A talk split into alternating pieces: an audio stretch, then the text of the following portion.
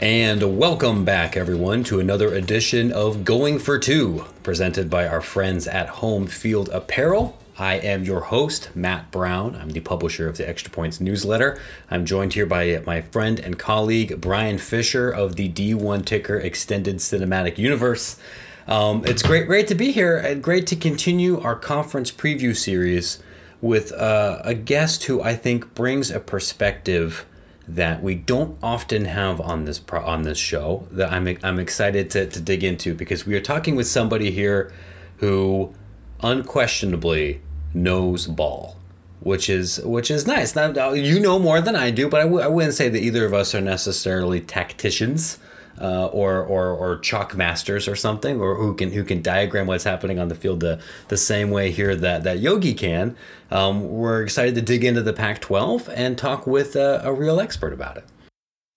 Yeah, thrilled to welcome in Yogi Roth, Pac-12 network analyst. Uh, you know, now now an accomplished author. Uh, thrilled, you know, thrilled uh, known Yogi for gosh uh, a couple decades now. And uh, you know, if you want to say who's who's Mr. Pac-12, it, it is definitely Yogi. I mean, not somebody who's certainly associated with the conference, called a lot of games. I, I mean, knows the the players on these rosters uh, inside and out, not just from his, his role as analyst, but you know, he's he's part of the Elite Eleven. He's part of you know a lot of the Nike camps that, that go on around the country, and you know, he, he's known a lot of these these guys that have grown up in in, in Pac-12 territory really since they were you know, juniors in high school. So uh, nobody better to uh, to cover the league because it, it really a fascinating here in the Pac 12, given the departures of USC and UCLA, I don't anticipate there will be quite the animosity at, at some of these games for, for the Bruins and the Trojans like there would be for, say, uh, the, the Longhorns and, and, the Sooners in the Big 12. But really an interesting league, a, a league that is certainly fighting for uh, a lot of attention nowadays. But, um, you know, they, they got a ton of interesting storylines really across the, the league, um, you know, from, from the top at, at Utah all the way down to the bottom at uh, Colorado and, and maybe even Arizona State.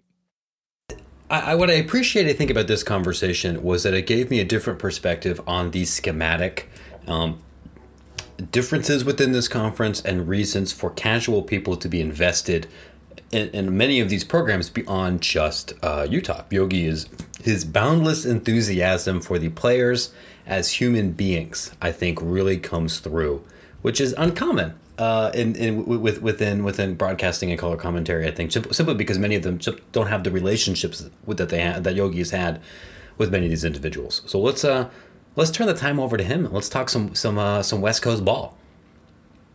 Uh, th- thank, thanks again for taking some time here to chat with us uh, and, and, and move away, I think, from maybe the conversation of perpetual existential crisis for the Pac 12, and we can set aside TV deals here and realignment there, and just talk a little bit about what's actually going to happen here in a couple of weeks, which is a nice change of pace here for us.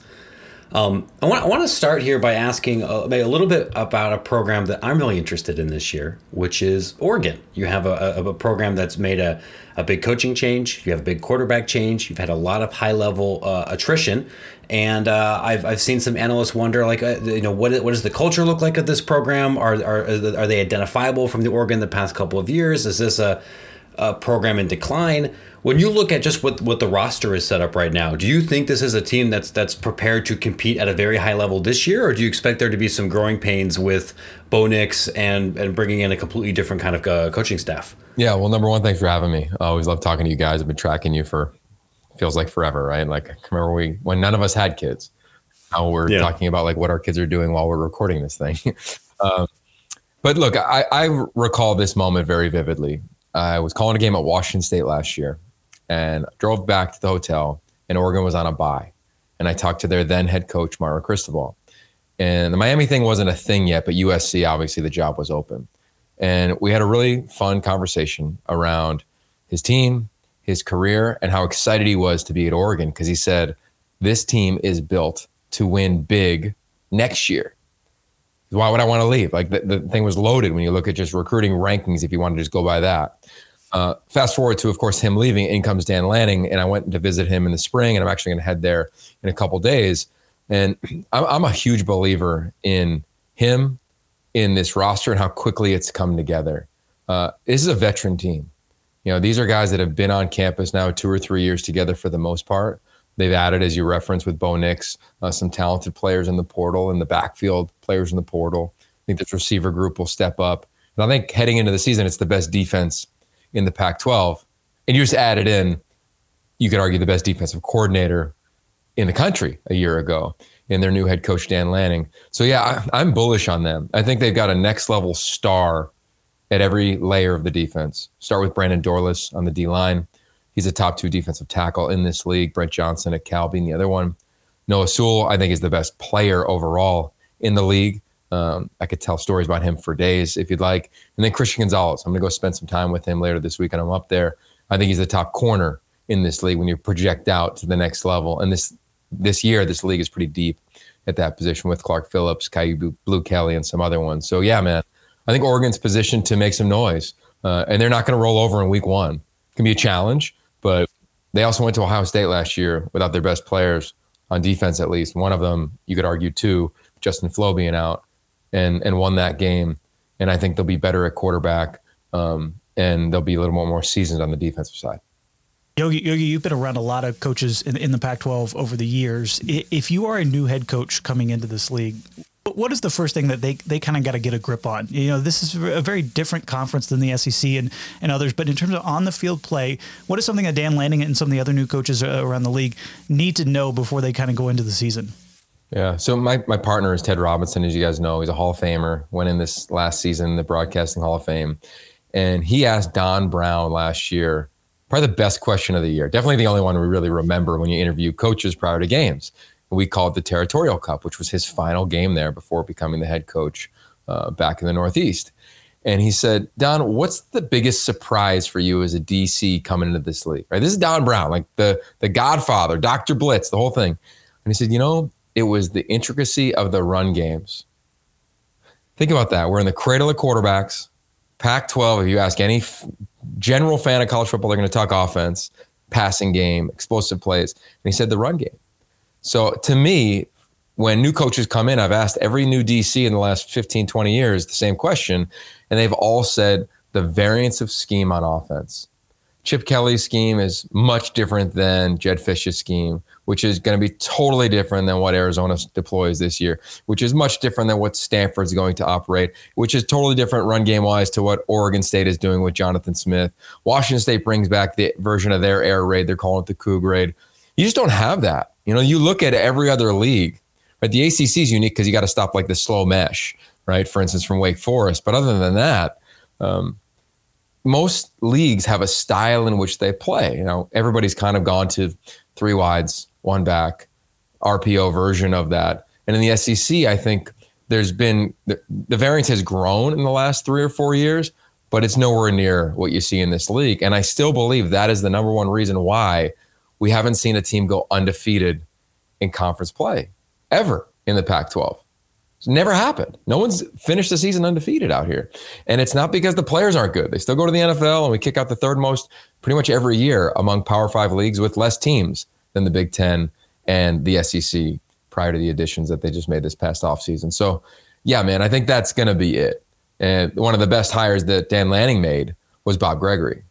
He's his defensive analyst. Bob Gregory has been in this league for you know as long as we've probably been alive you know no pun intended maybe not that long but 20 30 years Close. yeah so I, I love what he's done there and saying all right let me bring in somebody who really knows this league is coordinated against the opponents in this league so that'll be the thing um, and i don't think they'll go undefeated i don't think anybody will in this league throughout the season but th- that's going to be the the task for him Eh, that, that's a really good point, and I'm, and I'm glad you mentioned it because for a, a chalk idiot like me, which I, I think I bring the football more layman perspective to this particular show, I don't think that that's something I would have suggested if you gave me five guesses because there's not an option team in this league. There isn't necessarily somebody that embraces the absolute bounds of what you might expect in terms of tempo, the same way that you might look at that in maybe some other conferences.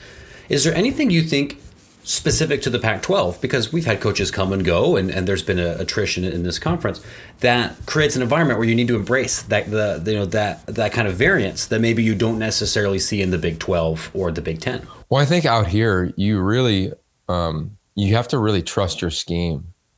You know, every coach will say that. Um, and then you have to I, to me like you can get beat in this league when you try to totally scheme up one player or one element I don't think that's the case in other leagues. Now, against Ohio State and Alabama and Georgia teams with a ton of talent, of course, you can't do that. But ultimately, you can say against, let's just call it the the middle of every conference, let me take away this. Let me make this quarterback quote unquote left handed if he's a right handed. It's kind of a phrase everybody in coaching often uses defensively. Uh, that, that's that that's the challenge. So you have to be so good and play so fast, which makes this league really fun. So like Cal, I think they're the most underrated team in this league. I think they have the second or third best defense in this league and the most talented roster that Justin Wilcox has had. And I truly believe this. I learned this from Paul Rhoads when I was playing at Pitt. He was our DC, and I would literally sit in on his meetings and his speeches because he was so inspirational. But we never had the best players. But if you can play defensively with guys that are going to run the ball and play really sound and understand all the adjustments that they're going to have to make when Chip Kelly has four tight ends and goes unbalanced, when Utah has three tight ends and they split two of them out, like those types of things, you'll win. And that's why I go to, hey, what do you really know on defense? What do you know? Because we don't have preseason scrimmages. You know, we don't have preseason games. So SC Stanford week two, it's gonna be awesome to see how these teams match up against one another's offense and defense that they haven't necessarily seen or competed against in quite some time. I mean, you got to go back to Alex Grinch against Wazoo, where he had success against Stanford when he was the DC. But yeah, man, I think I think it makes really it makes this league really unique. And anybody who's come outside of the footprint and into it says, "Holy, you know what? I did not think the diversity of scheme is what it is. And that's fun as a fellow football nerd, man. It's interesting. You mentioned uh, the, the, two Bay Area schools in, in Cal and Stanford. I, I, was talking with David Shaw a couple weeks ago. Just he, he was remarking how, how unusual it is because this is the first offseason he's really been able to get with his guys just due to all the COVID regulation. We know Cal was the only team last season that, that uh, ended up having a game impacted, and, and, they had to move it to, uh, to the end of the year against USC are, are, are the, those two schools kind of the, the biggest ones in terms of the where their ceiling could be and, and where their floor is? Just because we kind of really don't have a good picture of, of what we're really going to expect out of them come not just week one but come week 12 week 13 as well.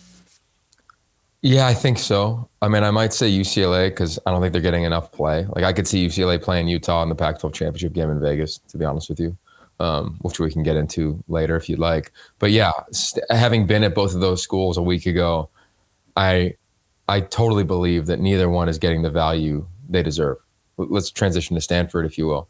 Offensively, okay, SC has the the highest firepower, right? Caleb's ceiling is ridiculous. I think he is he earns the praise of the possible number one pick in two years. Jordan Addison, we know what that is. Mario Williams just does things differently than any other receiver in this league. Those three are re- and add in Travis Dye. That foursome that's unique. But when I look at Stanford on offense, Tanner McKee, he's a really talented guy. He's got a chance to be a first round quarterback. Like I hear from GMs all the time. Look at Brycen Tremayne. When he's in the game, their offense was totally different a year ago. Michael Wilson, with what I saw with my eyes, Michael Wilson was as impressive as a receiver as I've seen from last spring to fall camp. And I've seen probably 11 of the 12 teams, I think, in person. I don't think I got to Colorado, right? So Mike Wilson. Then you add in John Humphrey, all of six foot five. How about Elijah Higgins, six foot three, playing the slot? How about their tight end room? They've got two guys, Ben Yurosek and All American as one of the two.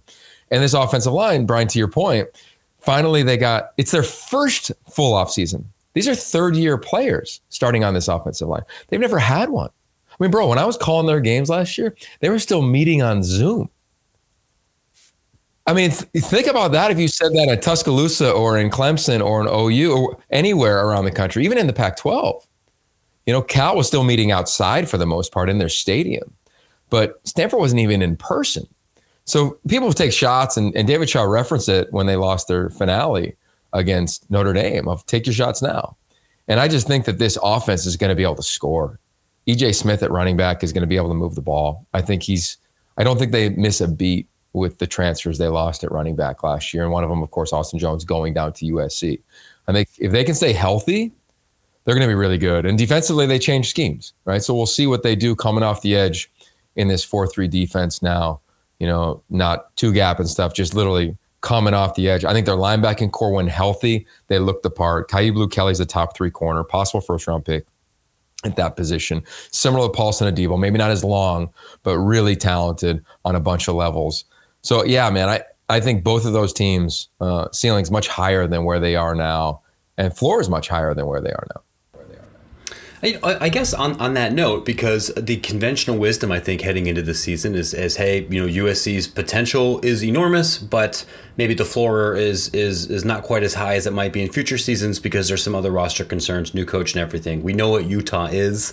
Um, I think that's a program that is that has unquestionably earned the benefit of the doubt as they're replacing important players, given what, what you know how consistent they've been. But you're right. You're not talking a lot about the Bay Area schools. You're not talking generally a lot about UCLA. So what, let's hear the the argument then for for for buying heavily into that stock. I think maybe we finally saw a little bit of proof of concept of what this team could be in the beginning of last season, and then uh, they kind of faded away from the national consciousness. What what is the the case for like nine win plus UCLA or playing important national games in November UCLA? Well, I think let's just look big picture at the schedule, right? I mean, this schedule's as good as Chip Kelly's ever had. One would argue UCLA's ever had. Right? Michigan pulled out of the game they were supposed to play, is my understanding of why they yep. have the three non-cons they have to start the season.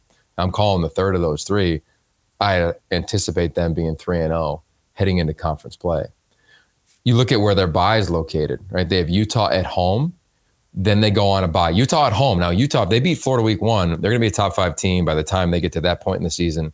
UCLA could be a top 15 team by the time they get that point in the season. And here comes college game day or whomever's going to call it, and all the hype will be back in Westwood on that campus. Then they have a bye, then go to Eugene. So if you look at like their most challenging two games, they got a break between both of them. And that will be the moment. And I think the moments for this program to ascend or to sit, you know, a little bit behind where the expectation is within the walls of UCLA. So I'll start with that.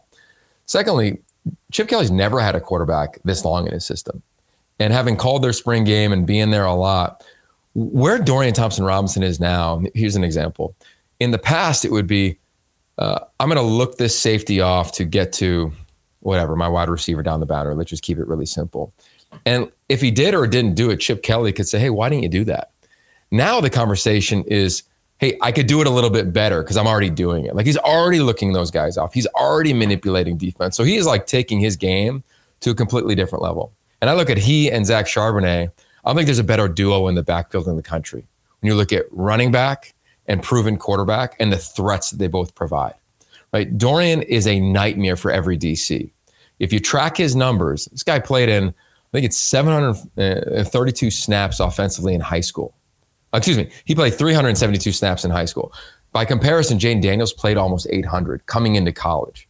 Dorian started as a true freshman, right? And now here he is in year five being the dude. I just think this understanding with the offense that he's under is just, it's going to be magnificent. Jake Bobo is going to be, I think, a chance to be a first team all Pac 12 quarterback.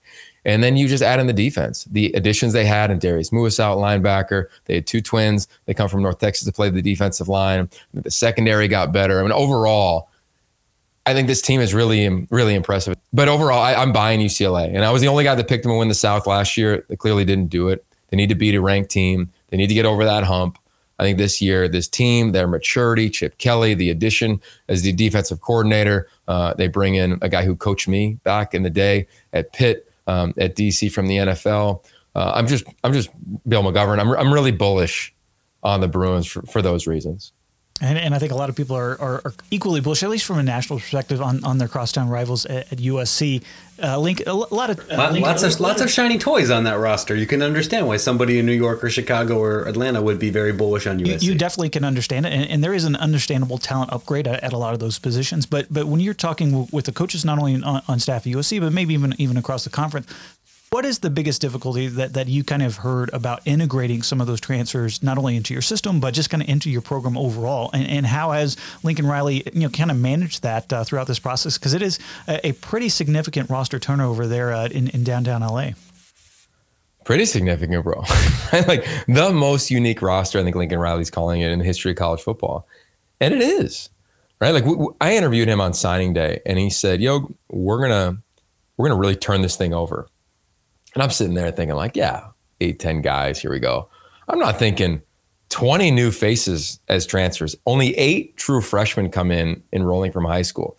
Over 50 transactions in terms of players out, players in within this team. And there's only like 105 on the roster and only 85 are on scholarship. So it, it is it is an amazing task. I often go back to what Chris Petersen told me the day he was hired at Washington. I flew up there to do an interview and I said, How long will it take to build a culture? And without flinching, he said, Yogi, about 18 months. So we're not even going to get to 10 months before they play a game in the Lincoln Riley era, right? It's just not going to happen. So the challenge is how quickly can they come together? Now, the players have talked about it. You guys have talked to players about it at Media Days. I did as well. And they said that they're really tight. And I think transferring and the sense of urgency, adding in the weight of SC, the standard of SC, the history, the pedigree of SC, I think can accelerate a lot. What it may not be able to accelerate, or what we're going to find out is when it's third and eight and a coverage changes and a blitz changes and the D line stems and these guys are playing together for the first time in a competitive setting, just against Rice. I'm calling the opener. Are they going to be able to pick it up? Right. And I think that's going to be the beauty to watch this play caller in Lincoln Riley and then Alex Grinch on the other side. What are they asking their guys to do? Knowing that as they get deeper and deeper into the season, the teams that they play, they're going to have been together for years they're going to have run their own system for years. So I think SC uh, they'll they'll get up to speed, but will be a, will it be enough to handle late in the second half at Rice Eccles Stadium in Salt Lake City midseason? I don't know. Like I, I don't know, man. But I, I am really excited to find out. I do think that it's a little overhyped in terms of a. It's, it's a little lazy, I think, to be like, well, what do they have on offense and defensive lines? I think their offensive line is good enough to compete in this league. Uh, I think if you comped it to last year at Oklahoma, um, USC would be just fine. And we saw Oklahoma move the daylights out of the ball. On the defensive front, Tuli Tuipulotu is a first team all conference player. They added some players. There's some guys we want to see like Korey Foreman. Can they evolve? I think the transfers at linebacker and edge rusher are all going to impact. The secondary totally reloaded for the most part, other than a safety. Uh, so I'm excited. I, I, don't think they have. All, I'm, I'm building my depth chart out now to call the game. They've got guys. It's just going to be how do they adjust in real time. That, that's to me what it's going to come down to. In, in, the situation that, that you're describing for a uh, a chalky idiot like me and perhaps others who might who might be listening here, if, if without those reps of continuity and the ability to build on-field trust with with, uh, with, with your teammates, just because you haven't had those reps, does that force you to be in a more reactive situation than on the field, or or, or is, is that not, not not really correlated? I think it can, but as you've seen forever in detail, man, like how do you deal with the team that has the chalk glass per se? You go faster. Yeah. Right. Like you don't show as much. You show it late defensively. Like uh, th- that's why I think it's going to be really fun to be a total nerd around this team in games. Right. Because they're going to see different things. Right. They're going up against coordinators that they've never seen defensively for the most part. Yeah. Right. Like I just I think that's going to be the thing. Um, and I don't know how they're going to do because because you're going to be in moments in a game where, excuse me, where they're going to have to change at the line of scrimmage. They're going to have to slide a protection. And every team does. And every team gets burned at some point in the season. I'm just really curious when it's, you know, when it's that time, when it's those three to five snaps a game, how do they manage it? You know, Jordan Addison practiced for the first time with his quarterback in training camp. I think he'll do great on slants and deep balls and deep posts, but how are they when they got to move the sticks?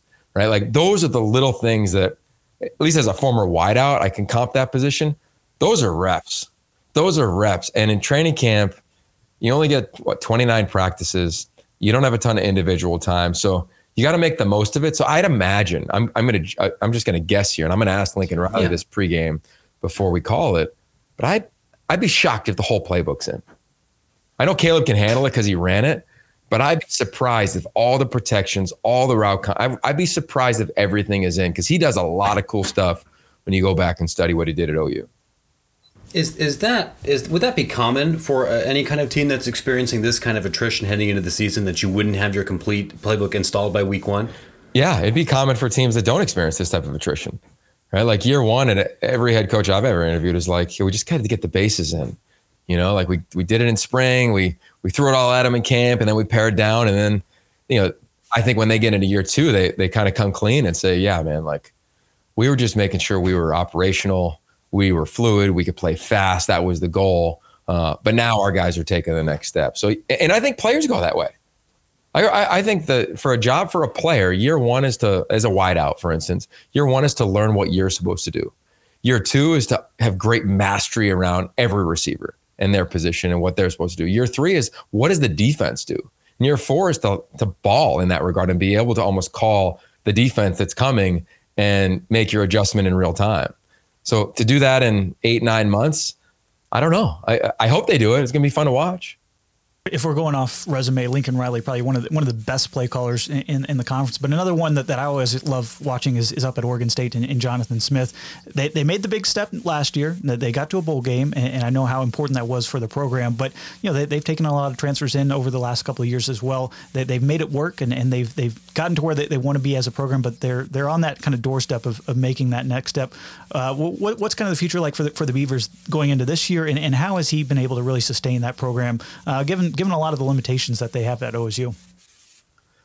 Well, I, I can remember I uh, was talking to a coach of the Seahawks about five years ago, and, and you guys know I've known Coach Carroll for a long time now. I met him when I was 19.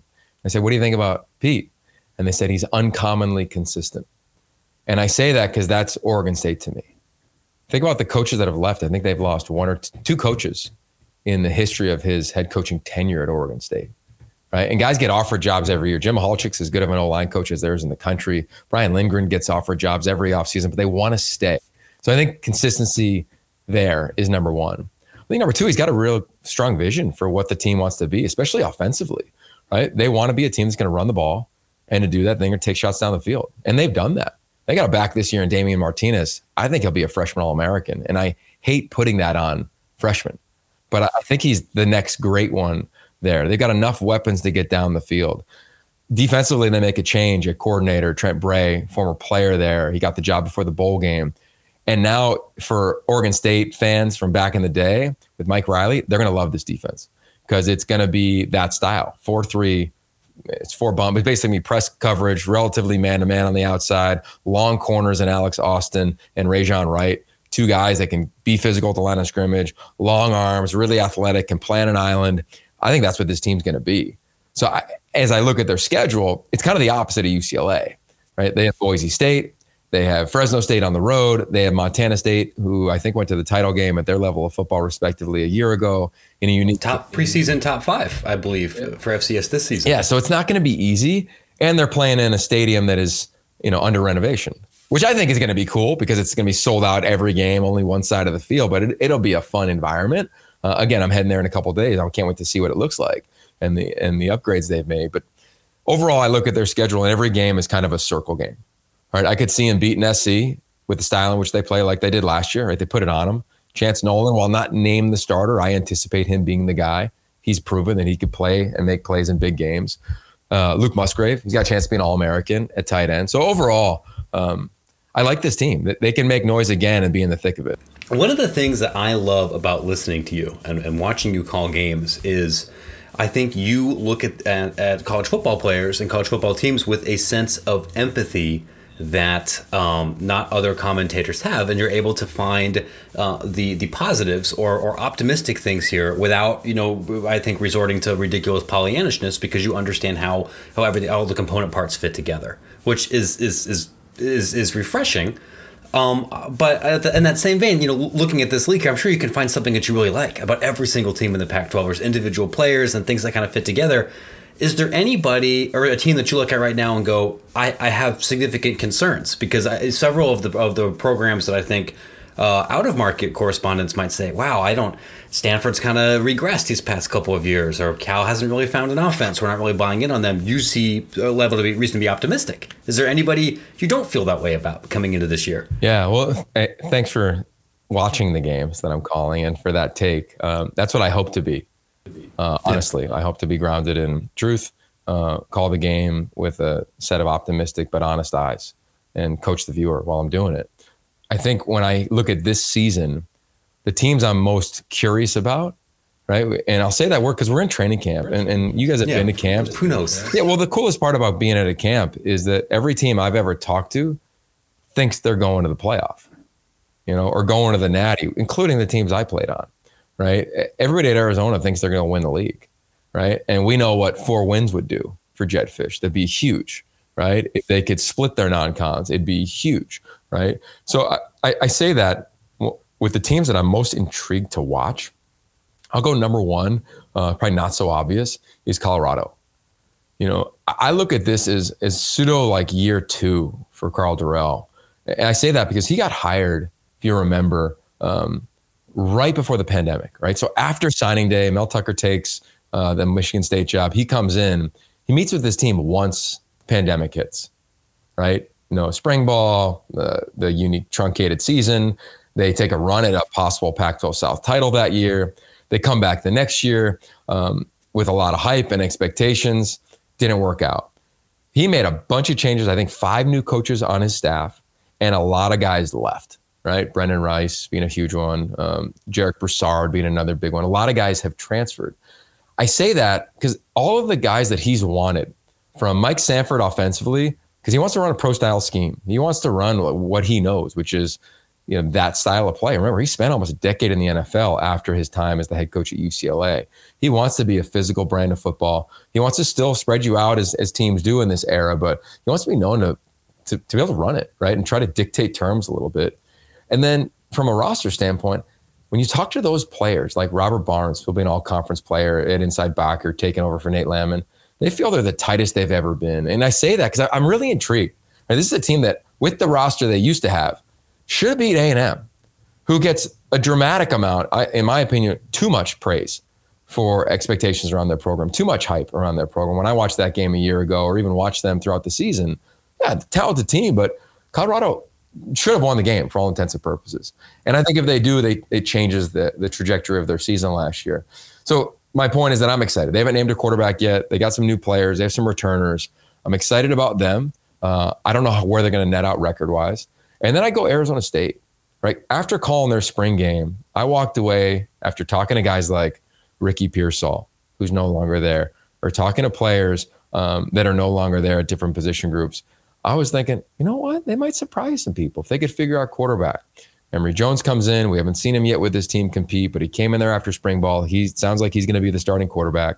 I like Xazavian Valladay, the transfer at running back from Wyoming. Um, I think Elijah Badger is a receiver who's got a chance to burst onto the scene this fall. They've been talking about it for two years. I think this offense is going to fit his skill set. He'll get fed early and often. And they've done well in the transfer portal, especially on the offensive line and a tight end. So I just want to see how it's going to come together, right? Like a year ago this time, there was so much dialogue around them and the NCAA. That's like whatever now, right? Because it's NIL, it's the portal, it's the uh, realignment of conferences, etc. I'm really curious how a team who lost some major star power, whether it was Jayden Daniels, Ricky Pearsall, Jermayne Lole, uh, let alone I think they had 12 guys, 14 guys are in NFL training camps.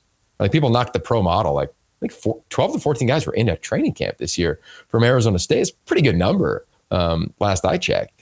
So I, I, I'm just excited. Like, how does it come together?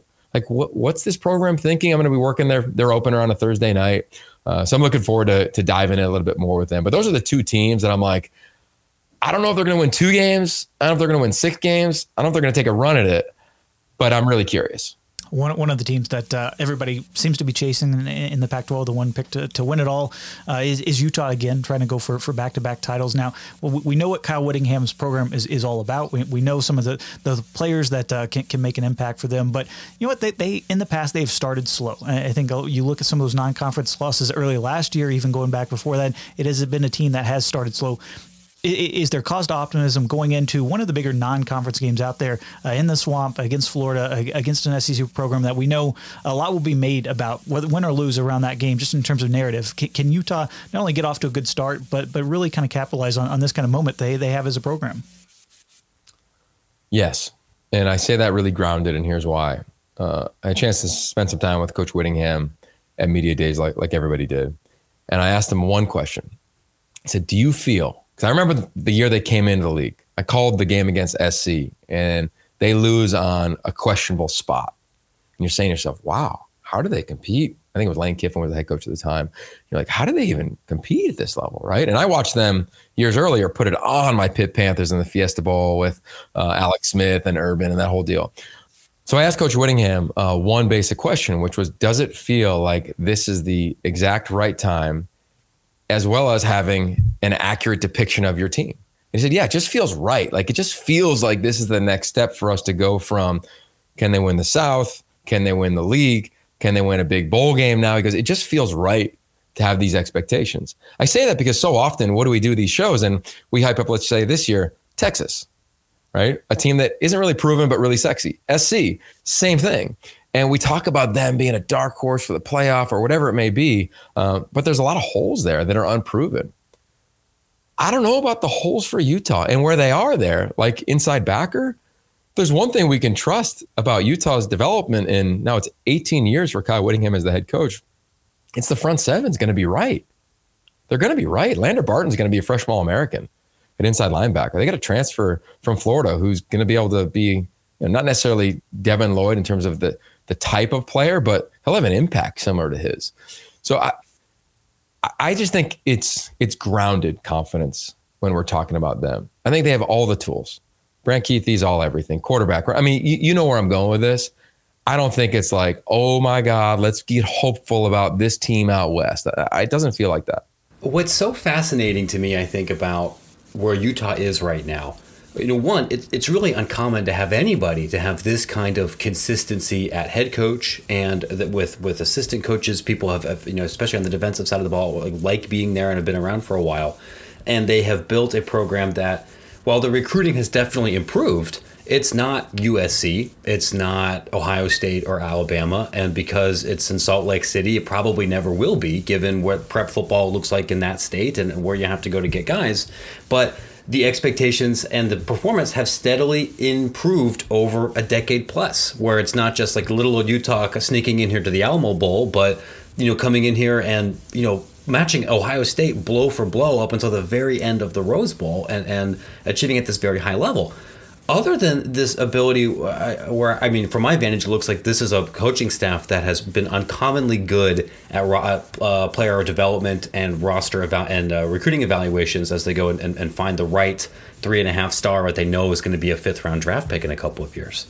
But I, I, can you think of anybody else that's managed to, to follow this blueprint over the last like 15 years of college football? It really does. They really do feel like a, a throwback to a different age, a, a blueprint that's very difficult to follow.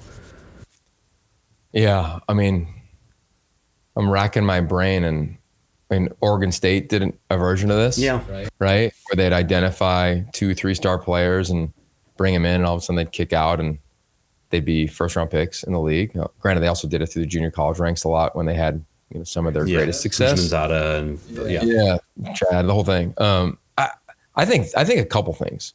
One, to your point of consistency and scheme defensively right? Offensively, there was a world where they were turning. Oh, that's right. They had a, they, yeah, they had an OC like every every year for like six years in a row, right? Aaron Roderick was in yeah. and out, and yeah.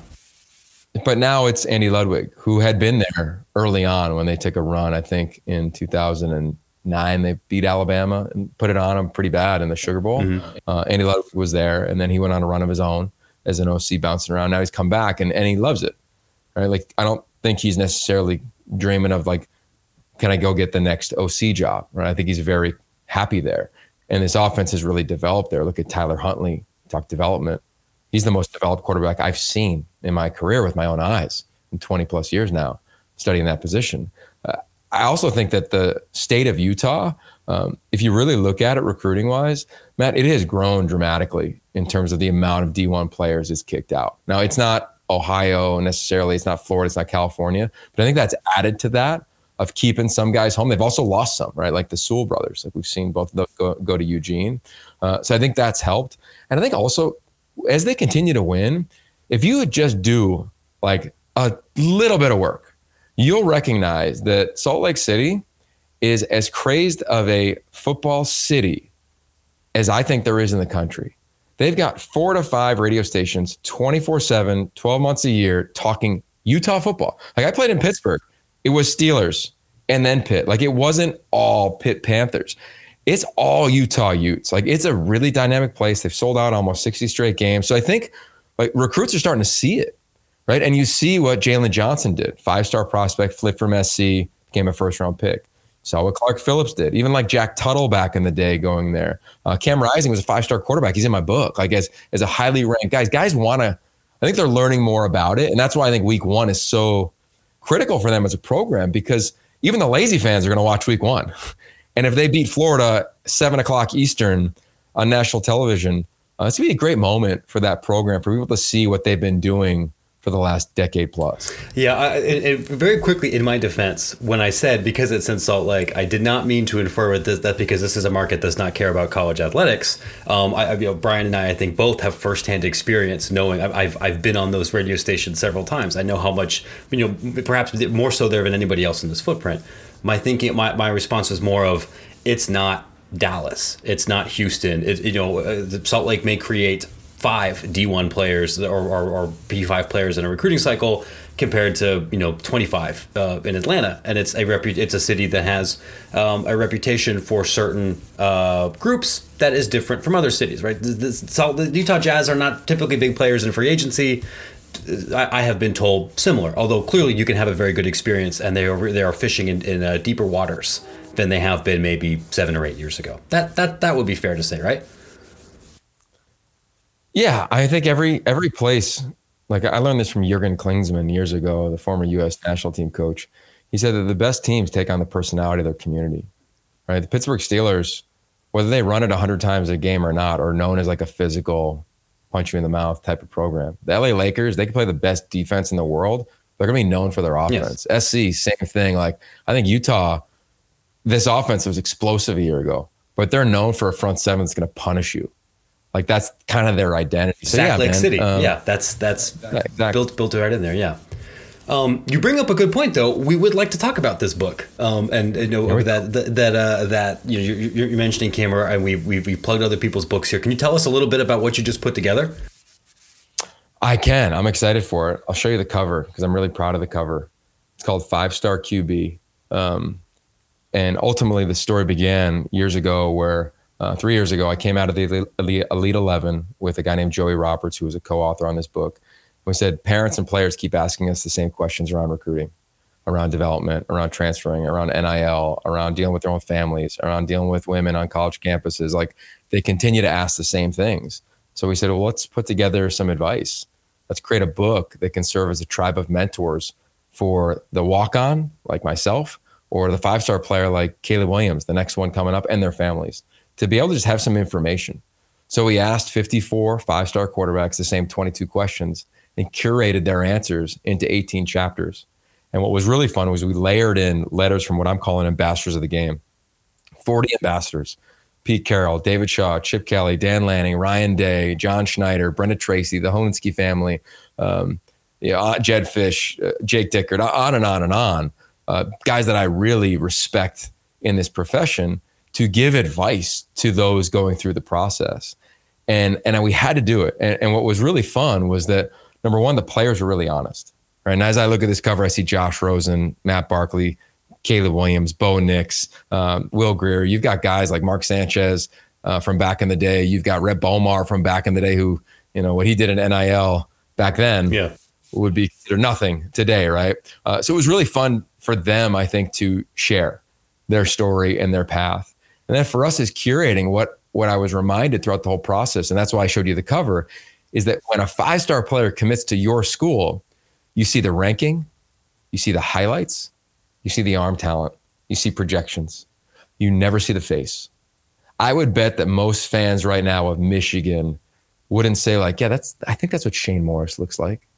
Like, I don't know if Texas fans or SMU fans, or they know exactly what Garrett Gilbert would have looked like the day that he signed. Maybe they would, maybe they wouldn't. But my my my point is that like they're all human beings. And when I did the research and Joey did the research, we found 134 quarterbacks in history since the year 2000 rankings began are able to call themselves five star quarterbacks. Some were a five star quarterback for a week, some were for four years. Max Brown was named in eighth grade, five star quarterback. Gunner Kiel went to a junior day when he was 13 right? Like a, a, lot of these guys have dealt with these expectations, but not one of them raised their hand and said, Name me a five star. It got put on them. And a lot of people consider them busts. And I say that only 10 of them out of the 134 were drafted in the top 10. Right. So by math, most of them would be quote unquote busts. But when I did this book, I'm like, you're a father, you're a husband, you're successful, you've gone through adversity, you've learned from it. Like, you're the furthest thing from a bust. Like, any fan would crumble under the pressure that these guys go through. And it's great because they're getting a free education, they get great opportunities. But I wanted the book to just give them a palette to share. And that's what this is. It's 600 pages of dope ass advice for anybody going through their journey. And a, and a great uh, trip down memory lane, saying a few of those names. I, I mean, it, it's funny just thinking back. I, I, see you're you're wearing your Elite Eleven shirt right now, and just to think back on on just that competition a, a, decade ago, you know, where we're going down to Orange County and there might be, you know, a couple parents, you know, might show up, a, a few other, you know, recruiting writers. Now it's like a, an entire event. I mean, you, go back last year, right when NIL, uh, the, the switch kind of flipped, you guys were, were holding your Elite 11. I mean, you had guys that were kind of so, some of the, the college counselors coming out, uh, doing their NIL, NIL deals off to the side. I, I, can only imagine that you've seen the, the biggest change of, of those guys. They're not just only five star quarterbacks, but the three and four stars that are coming to the Elite 11, the amount of pressure that they have to go through right now. It, it has to be kind of insane to notice, you know, see see where they've gone the last couple of years because, uh, you know, they, it, they're like rock stars now. And, and I I would imagine that when you are dealing with them, treating them how to how to handle that pressure is, is not only a big part of the book, but but also a big part of what you you just deal with uh, when, when you're chatting with them off to the side, right? Dude, you, if you open up Jennings chapter eight and it's about NIL, and it literally starts with like July one, two thousand twenty one. That was the day it became real. And I was at a Starbucks at the hotel and I see Spencer Rattler there, who was a college counselor at the time, one of the college guys you referenced. And he's talking with an adult who is in his family. And I'm thinking, like, what's going on over there? And it's an agent who I had known for a while. Um, and I asked Spencer afterwards, he goes, Yeah, I just signed with them, did my NIL deal because it was legal that day. And in that moment, it was like, oh my gosh, like this thing has changed. Like, it used to be like you if you saw like a agent or a street agent hanging around because a lot of them would hang at elite 11 events you'd be like yo dude like you can't be here. Now it was like they got a set meeting right? We were there with Opendorse, and guys are like signing deals in real time on july 1 2021 and it was just it was amazing. And, and i'm a huge fan of the essence of nil I, I really am. Like I, I, think players should be able to have camps. I think they should be able to sign jerseys and sign pictures and do anything like that. Uh, but what's come, like the form of it, is way different than what anybody anticipated. And to your point, so is the pressure. So every year I sit around the group of Elite 11 quarterbacks on day one when they get there, and there's a scrum with media. And Brian, you've been a part of this. And I just listen to their answers. And they're so uh, perfect right? They're so political. They're, they're just the, the absolute definition of cliche. And then we bring them in for media training, which is the thing that I run there at Elite 11. And I ask them about it. And a lot of times guys don't know what to say. And I think it, I'm reminded of, excuse me, I'm reminded of that every summer with high school kids, right? Like this summer, uh, a quarterback going to Miami who was reportedly getting a lot of money, he was there. Uh, I also just interviewed Caleb Williams on the Pac 12 networks a couple weeks ago. And I'm still reminded in the interview of like, yeah, He's 19. They're still really young and they're still going through this and their brains are still developing at that pace. And, and that's what I urge fans and coaches, uh, media members of like, we're, we're in a tough spot, especially in the media, because now with guys making money, you're like, do we talk about them like pros? And, and I've heard that dialogue a lot this past offseason specifically. And, I, and I'm not going to go there because they're not. And that's what I tell the players. I say, look, the NFL didn't add two more teams. Less than 3% of you are going to make it. So please stop spending time building your logo and leverage the logo on your jersey. Because USC, UCLA, Oregon, that logo is going to do way more than anything you create. Leverage it, lean into it, and then make money from that. And, and I think it's it's really fun to talk to guys because you're learning not only where their heads are at, but what's being fed to them. And to me, the first thing the head coaches – should be talking about on visits is not NIL deals. It's not even playing time, and it's not even the degree anymore. To me, you should be front loading mental skills. And when I reflect on this book, it's really a book around developing the mental skills to be able to handle a visit, a commitment, a decommitment, uh, an NIL deal, a relationship, a relationship gone south, whatever it may be. And and I think that that is like the thing we need to be pouring into 16, 17, 18, 19, 20 year old young men, specifically, stu- specifically student athletes of, hey, dude, here's some tools. Because you can't just turn your phone off for a week. That's not going to eliminate it. And that's what players are telling me in terms of what tool are they using? They're just turning it off. They're they're taking it off their phone. You, you need more than that. And the coaches that I really admire and a lot of the guys in this book have said, yeah, we are front loading mental skills within our program to help our guys develop the tools to deal with the type of expectations and pressures, Brian, that you just referenced. I'm, I'm glad you mentioned that because this is one of the things I've been trying to really wrap my arms around with NIL, and I'm not sure the best way to kind of advance this. And, and you, I, I think, have more experience in these kind of conversations than just about anybody. But one of the challenges I think about this world is that a typical 20 year old, whether you're a five star football recruit or a regular student at Southeast Missouri State, when you're 20, you often don't totally understand who you are yet. You haven't figured out your own identity. You're still trying to figure out your values and what, and what you stand for. And a world in, in the NIL era that's so centered around social media endorsements, I feel like collectively we're asking these five star uh, athletes here. It's not only important for you to immediately find out the answers to all of those questions, but then then also financially commoditize them and try to sell them and turn that into your brand and, and pitch that to the world, which is a challenging thing to ask anybody, but especially somebody who's under already uh, uh, immense other pressure and isn't sure how they feel about things. I'm, I'm, is, is, this something that you've experienced as, through part of the conversations for this book? Matt, you nailed it, man. I mean, okay, let's let's break it down for a minute and unpack it. Uh, we are asking. Let's rephrase. Athletes are allowed to profit off their name, image, and likeness, and it's amazing. And there's a lot of money thrown around that right now. And how do you grow your brand? every single person, whether it's the CEO of Opendorse or influencer or whatever, I would say, I would imagine they would say something, and I've heard a few of them say it. You got to grow your social. You got to grow your social. So we're trying to front load mental skills and say, look, we know where pressure's coming from. Let's take the dark side. We know if you miss a kick or if you miss a catch, we know where death threats are coming from on a Saturday night in college football. It happens once a year. We all know about it, right? But on the flip side, we're saying, hey, if you want to really grow that brand, man, really grow that social. And I think they contradict each other. So that's why when I talk to athletes, I say, you got to have a set of principles that you're going to abide by. You need a playbook before you enter this environment because if growing your social is the only focus, okay, go ahead and grow it, but you're going to have to deal with a lot of things that you are not anticipating. In the book, there's a quarterback who talks about on his visit, the student section was chanting his name. Two years later, excuse me, two years later, they were chanting his name, but booing to get him off the field. It's going to flip just like that. So it's a, it's a tough dance.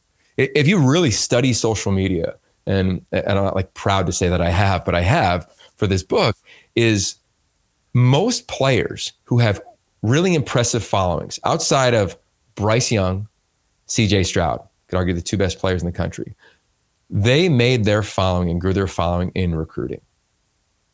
They grew it in recruiting because they maybe committed to three or four schools, right? They visited everybody. They didn't make a choice as a sophomore and just stick with it. They worked the game and they tapped into different fan bases. And there's a world where if if I'm an advisor to a young man, I might tell him, "Hey, that's a good thing to do if you just want to make money. If you want to grow your NIL brand, go ahead and do that." Now, there's a dramatic dark side to all of that. One, like it lacks a lot of integrity, right? Two is that I think you're playing in the sandbox, whereas like, you can make a decision for college and go make good money in NIL and stupid money if you're a baller on Sundays in the league. And and I just think that's the dynamic that isn't getting play because we have to have compassion.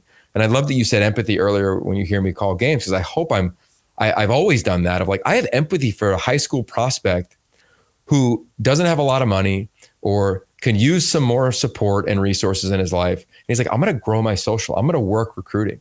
There's a strategy involved in that. I have a great empathy for doing that because you should go get paid now because you are going to be part of possibly that 3% that, or that 97% that doesn't make it to the NFL. So there's that. And then there's the flip side of like, what happens when you do play? Or what happens? Like, how much are you pouring into the training and preparing and development bucket versus the social bucket. And I just think that I see players pulled.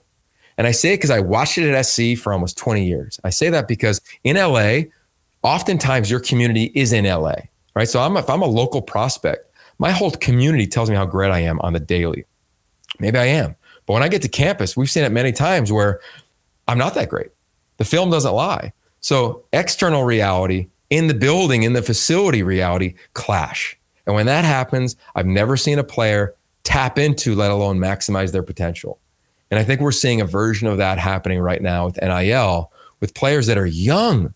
I'm talking to parents of 10 year olds that are like, my kids got it. We're going to quit every sport. Come on, bro. Like, what do we? That is not the way to find success. That is a direct path to burnout. And those are some of the things that we address in the book.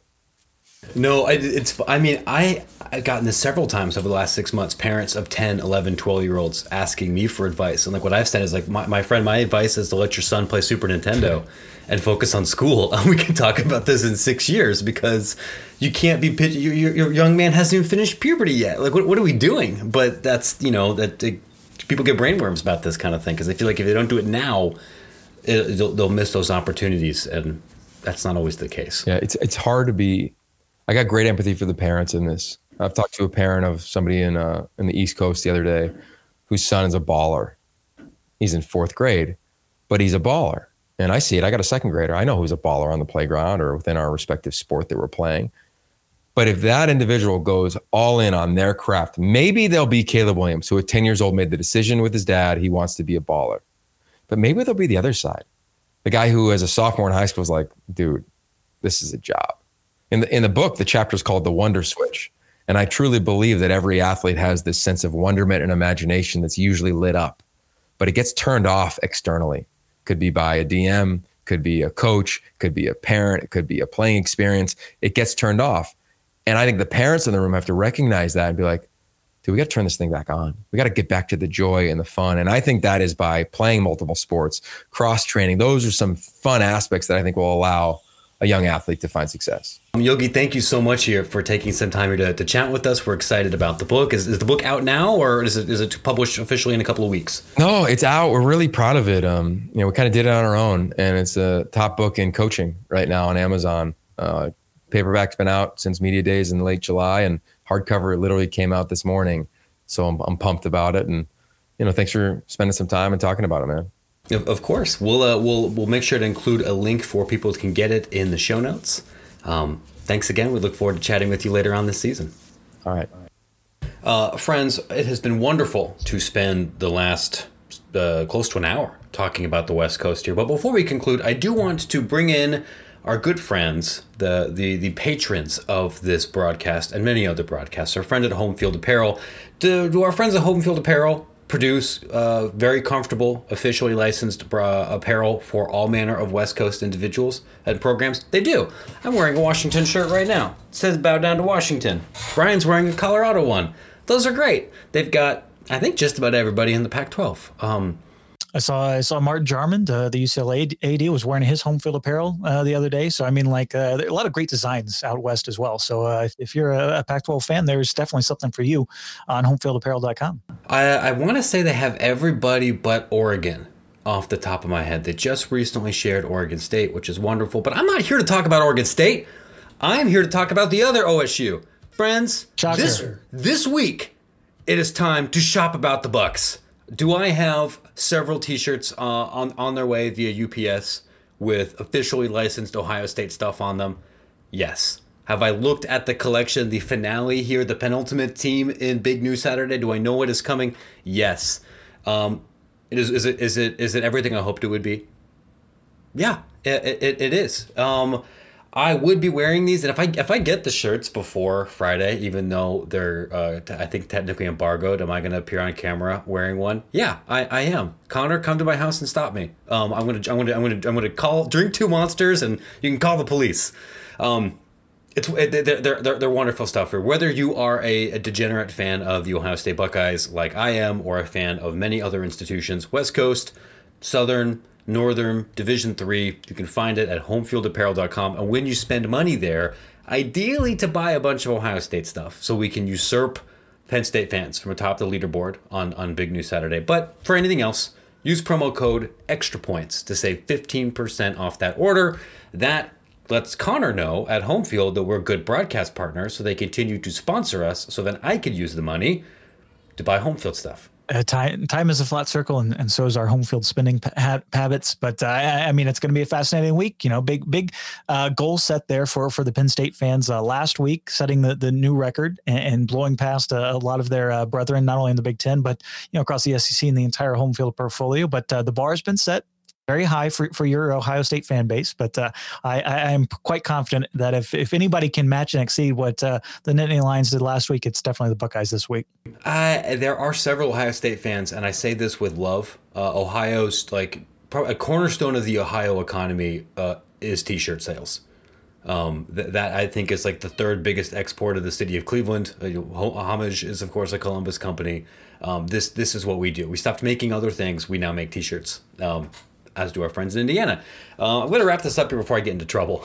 um, you can, of course, uh, check out our other conference preview shows and everything else that we've done here for Going for Two on Apple and Spotify, YouTube, Google Podcasts, and everywhere else you get that service.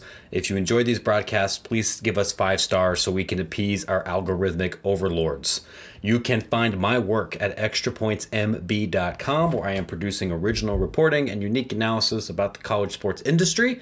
Uh, we are about to publish, or will have just published, a story on the Division Two's only Canadian university and why they are playing their games in America. Uh, it's about COVID and it's about a bunch of other stuff too. Uh, we have stories coming up about what business school research says uh, the if, uh, impact on recruiting and wins uh, is on uh, changing your apparel sponsorship and I'm going to go and spoil this for you. It doesn't help you win any more games. It just helps you get more money, even though the press release says this will help you with recruiting. It doesn't. Um, and, and uh, a couple other, you know, both the lighthearted and more uh, analytical stories about the future of the NCAA tournament and television broadcasting from the Big Ten to Division Two. You can find it all at extrapointsmb.com. You can find Brian's work across D1 Ticker and the Collegiate Sports Connect, full of many deep interesting original video interviews. Did I get it all?